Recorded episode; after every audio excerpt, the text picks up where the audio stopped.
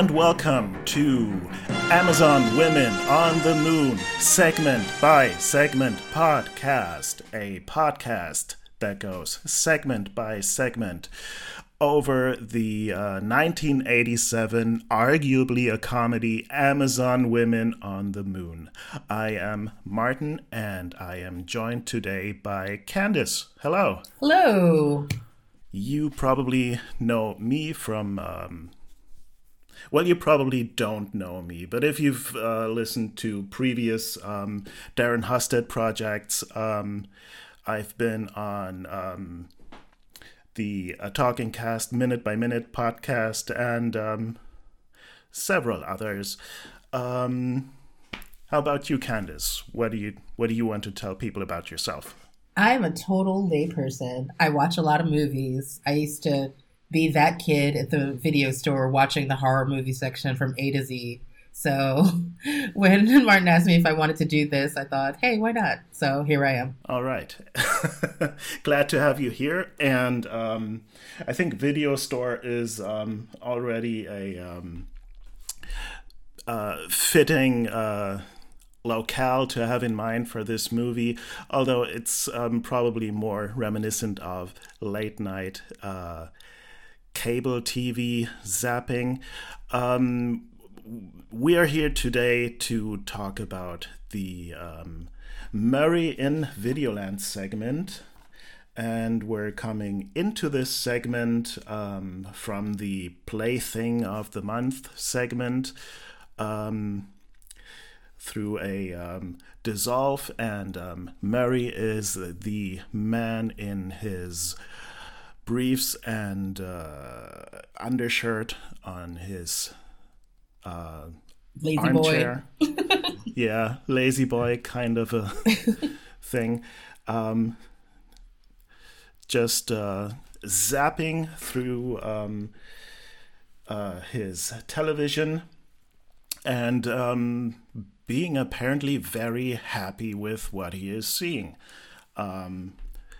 This television set apparently gets great reception and um, his remote control is possibly a little bit magic. Yeah, I mean, I, what I found funny about the whole thing was only ever in TV shows and movies do I ever see people hanging out in their underwear and their nightgowns and rollers like that. Like, never in my life have I ever been with anyone or with any old man who's like, I'm just going to sit here in my wife beater and my boxers and just like chill with the TV. It's like they're both got up from bed, but they're unlike the typical senior citizens who actually, you know, get started with life. so it was really weird to begin with. Yeah, it seems like you would get a little chilly. Yeah, totally. But it's a recognizable cliche. Um, yeah. You know, the guy who's talking like this and he's in his undershirt uh, and he's got a wife, hey, and she's, uh, you know, I don't know. Definitely like him. Edith She's Bunker not really style. bothering him, but they do have this, um, you know, honeymooners dynamic. Like the Ropers from uh, Three's Company, that sort of thing. Yeah, It was definitely like a big trope in the 70s and 80s for sure. The bickering elderly couple. still a big trope in what we like to call boomer humor today. Oh, yeah. Um, yeah. Hating your spouse, you know, that relatable thing. Yeah. So he's sapping through the TV and um, he's lusting over the plaything of the month, and then his wife Selma comes in. So he quickly zaps to. Um, I didn't recognize the show, but it's like something like Leave It to Beaver, or is that a real show? Did you recognize it? No, no, I don't think any of the the shows that he popped through were uh, kind of real. They all just seem kind of like riffs on on things. Yeah. Well, then he's um, Unbelievable. Best investment I ever made. Mwah! then he's at the weather and um, then when he tries to change the channel it doesn't work. And he's like what's up with my remote? And um, he's looking he's looking into the um, what you call that the business end of the remote and zapping. And um, all of a sudden we get um, uh, you know the uh, jump cut with uh, with the bright light, and um, he's gone. And he's in the TV all of a sudden. Hey. I mean, one thing that I did find kind of funny was that um, I feel like usually when they do these sort of things, the person's like kind of invisible and only the people on the other side of the screen can see them. But he was actually able to like interact with stuff. Like later on with that throwaway line where he was talking about like I managed to escape that dinosaur or whatever. it was kind of like okay. so it kind of seemed like he was having like a more fun watching things than we were watching this real movie. Like I would have liked to have seen him get chased by the dinosaur, or maybe he meant like the Godzilla thing that was trying to grab him inside the window. Maybe because Yeah. we didn't see how he escaped that one. and virtually no one is happy to see him. No, no. yeah, Do you want an old guy in his underwear on the weather? Hardly. yeah, but I like think the baseball crowd would have enjoyed him a little bit more. Wait a minute, there's a fan on the field. I mean, you know, those cutting edge mid '80s special effects when he was superimposed into all these scenes too. That was that was worth watching. Yeah. um, in the middle of all that, he's um, he's in the he's in the Huey Lewis and the News video for "If This Is It." Now I'm trapped in a rock video. Anything but this.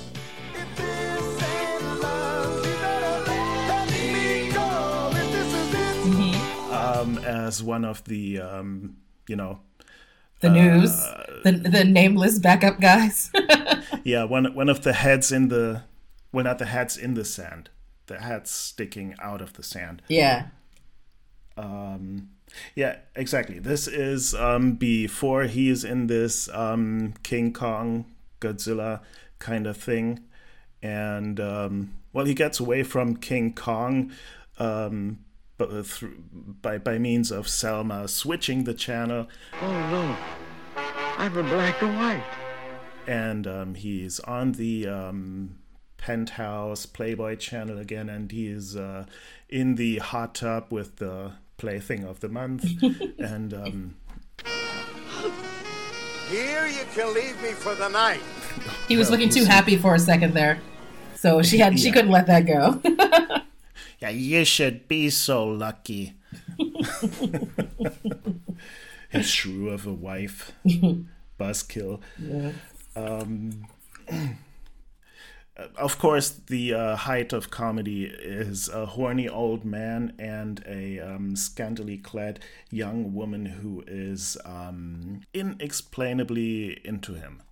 I mean, hey, I don't think it was any more lowbrow and kind of like lame than any other joke that was in this movie. This definitely wasn't the height of 80s comedy writing, that's for sure. Um, well, Selma uh, zaps him uh, into the Disney Channel and he ends up Making out with Bambi. smooching- Where am I? You're on the Disney Channel.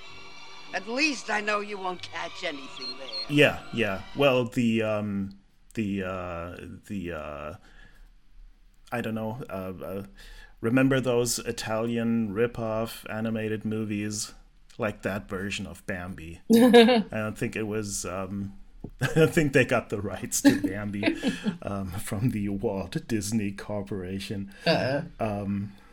So they called in favors for these actors, but they couldn't get the real rights. Well, they got the real Bambi, but not the rights to the character. yeah, yeah. So it was the nameless little cartoon deer. which I'm I'm I'm astonished that they do get to call it the Disney Channel.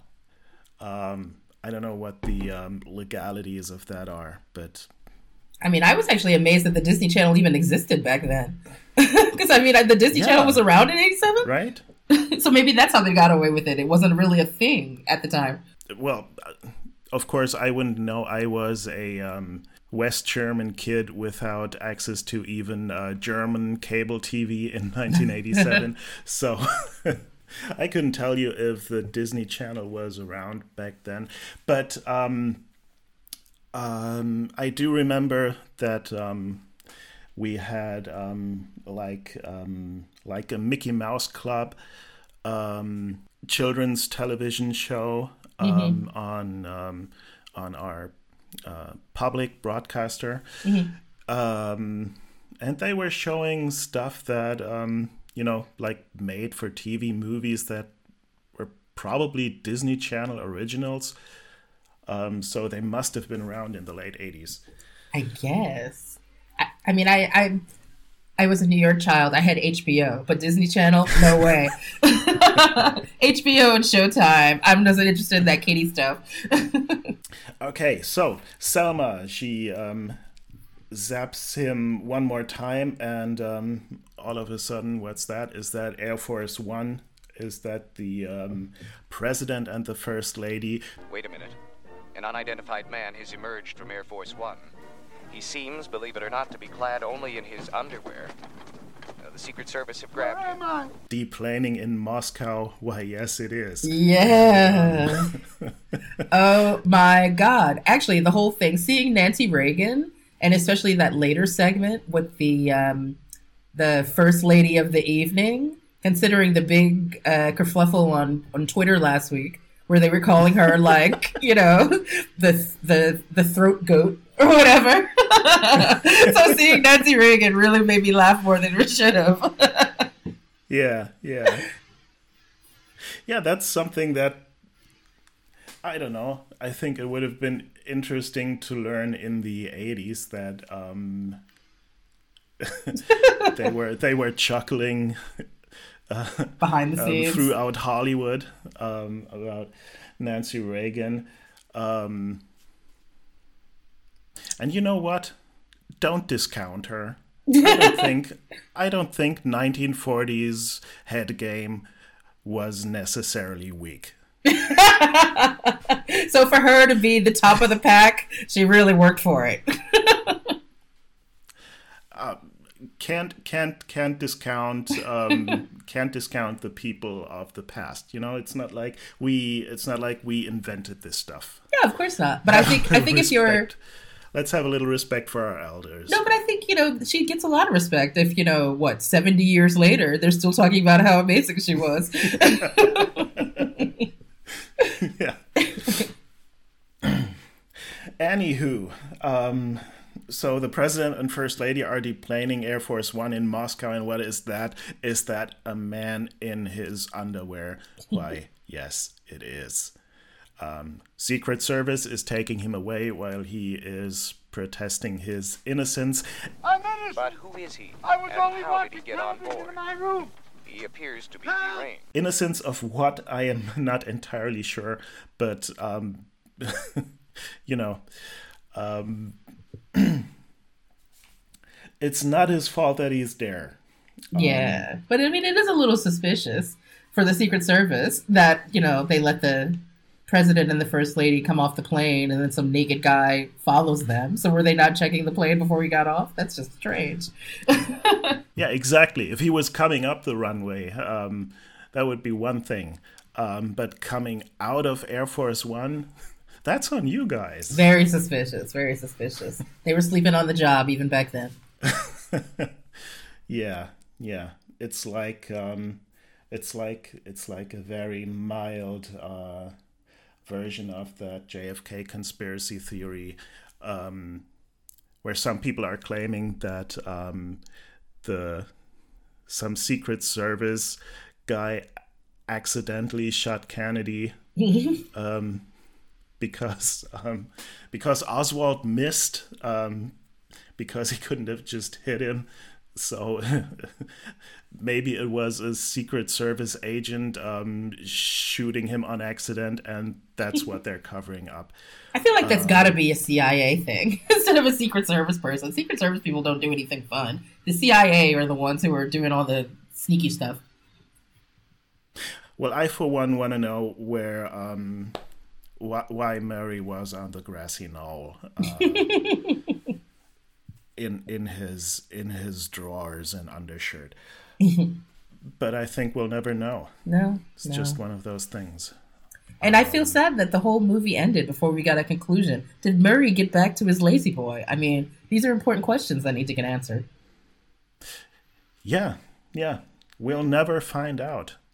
And honestly, my fear is no. Ugh, No, he didn't. Poor Murray. Stuck running around weird TV shows for the rest of his life, I guess.